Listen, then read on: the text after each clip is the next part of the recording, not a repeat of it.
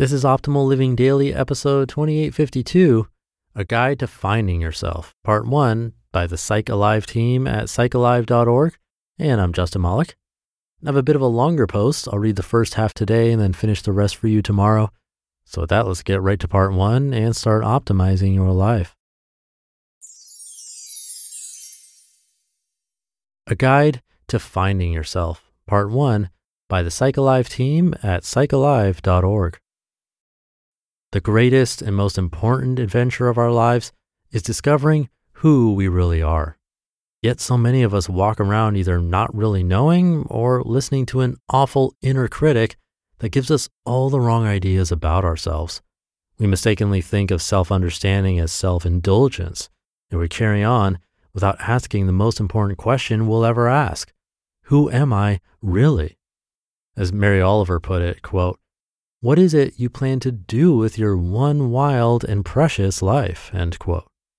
Finding yourself may sound like an inherently self centered goal, but it is actually an unselfish process that is the root of everything we do in life.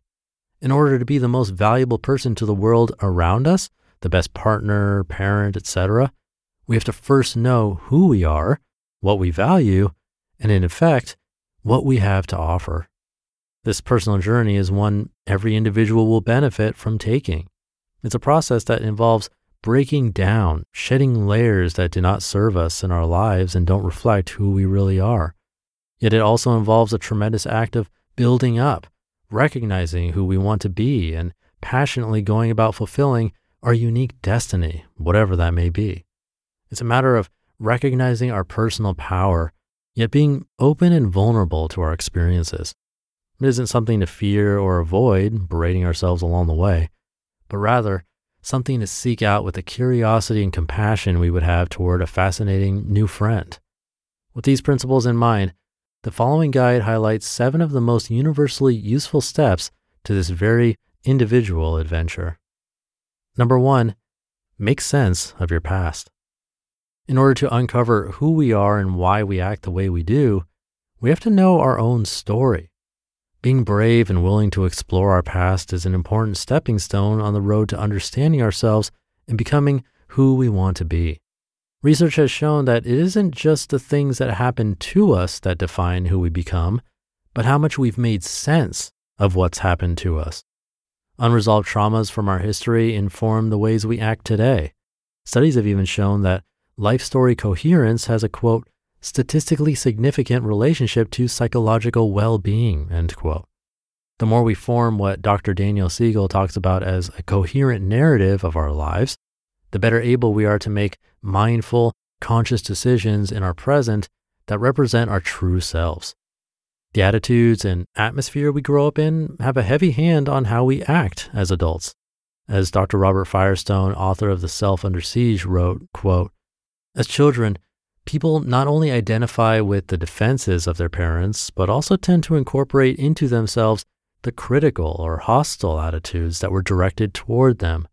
These destructive personal attacks become part of the child's developing personality, forming an alien system, the anti self, distinguishable from the self system, which interferes with and opposes the ongoing manifestation of the true personality of the individual. End quote. Painful early life experiences often determine how we define and defend ourselves. In short, they bend us out of shape, influencing our behavior in ways in which we are hardly aware. For example, having a harsh parent may have caused us to feel more guarded. We may grow up always feeling on the defense or resistant to trying new challenges for fear of being ridiculed. It's easy to see how carrying this uncertainty with us into adulthood could shake our sense of identity and limit us in different areas. To break this pattern of behavior, it's valuable to acknowledge what's driving it. We should always be willing to look at the source of our most self limiting or self destructive tendencies. When we try to cover up or hide from our past experiences, we can feel lost and like we don't really know ourselves. We may take actions automatically without asking why. In his book Mindsight The New Science of Personal Transformation, Dr. Siegel wrote of an interaction with his son in which he'd lost his temper.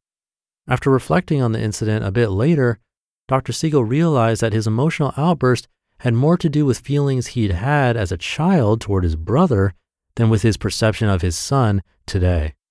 He wrote of the experience, quote, I realize once again how many layers of meaning our brain contain and how quickly old, perhaps forgotten memories can emerge to shape our behavior. These associations can make us act on automatic pilot, end quote. By reflecting on the past using a technique called mindsight, a quote, kind of focused attention that allows us to see the internal workings of our own minds, end quote, Dr. Siegel was able to make sense of his experience, then talk to his son about what happened and repair the situation. Quote, with mindsight, I was able to make use of the reflections that arose from the conflict to arrive at more clarifying insights into my old childhood experiences. This is how the most challenging moments of our lives can become opportunities to deepen our self understanding and our connections with others. End quote. By engaging in this type of thinking and being willing to face the memories that arise, we gain invaluable insights into our behavior. We can then start to consciously separate from the more harmful influences from our history and actively alter our behavior to reflect how we really think and feel and how we choose to be in the world. Number two, differentiate. Differentiation refers to the process of striving to develop a sense of ourselves as independent individuals. In order to find ourselves and fulfill our unique destinies, we must differentiate from destructive interpersonal, familial, and societal influences that don't serve us. Quote, to lead a free life, a person must separate him or herself from negative imprinting and remain open and vulnerable. That's from Dr. Firestone. In his work with hundreds of individuals struggling with this exact process, he's developed four essential steps of differentiation. Step one break with harmful internalized thought processes, i.e., critical, hostile attitudes towards self and others. Step two, separate from negative personality traits assimilated from one's parents. Step three, relinquish patterns of defense formed as an adaptation to painful events in one's childhood. And step four, develop one's own values, ideals, and beliefs rather than automatically accepting those one has grown up with.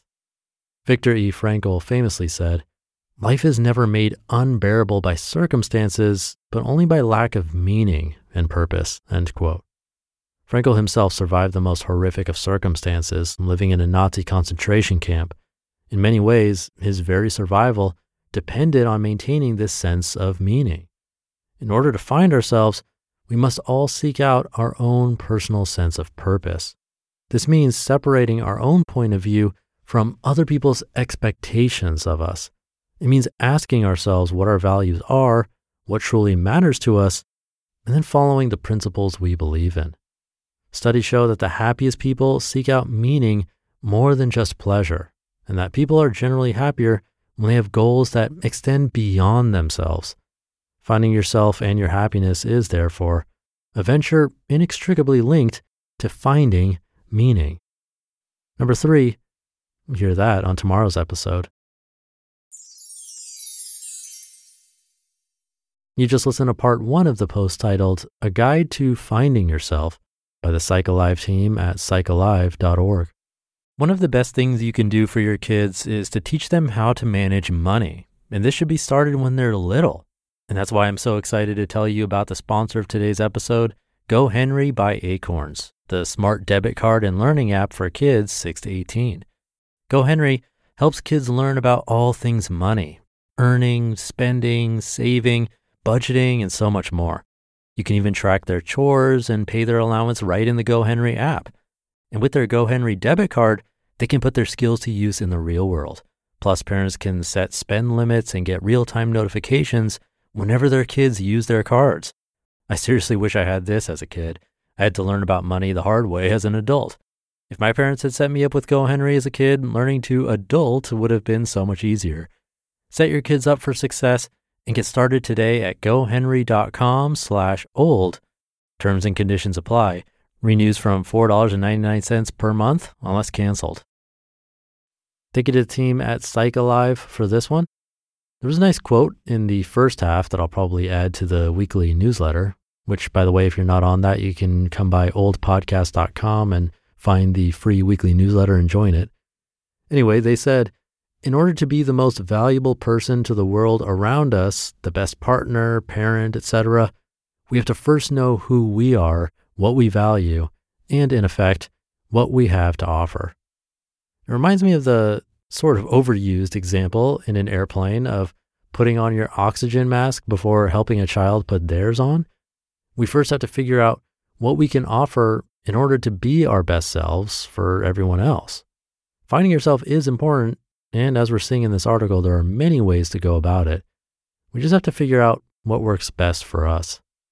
But we're only through two of them so far. We'll hear the rest in tomorrow's episode. So I'll leave it there for today. Thank you for being here and listening every day. And we'll finish up this one tomorrow where your optimal life awaits.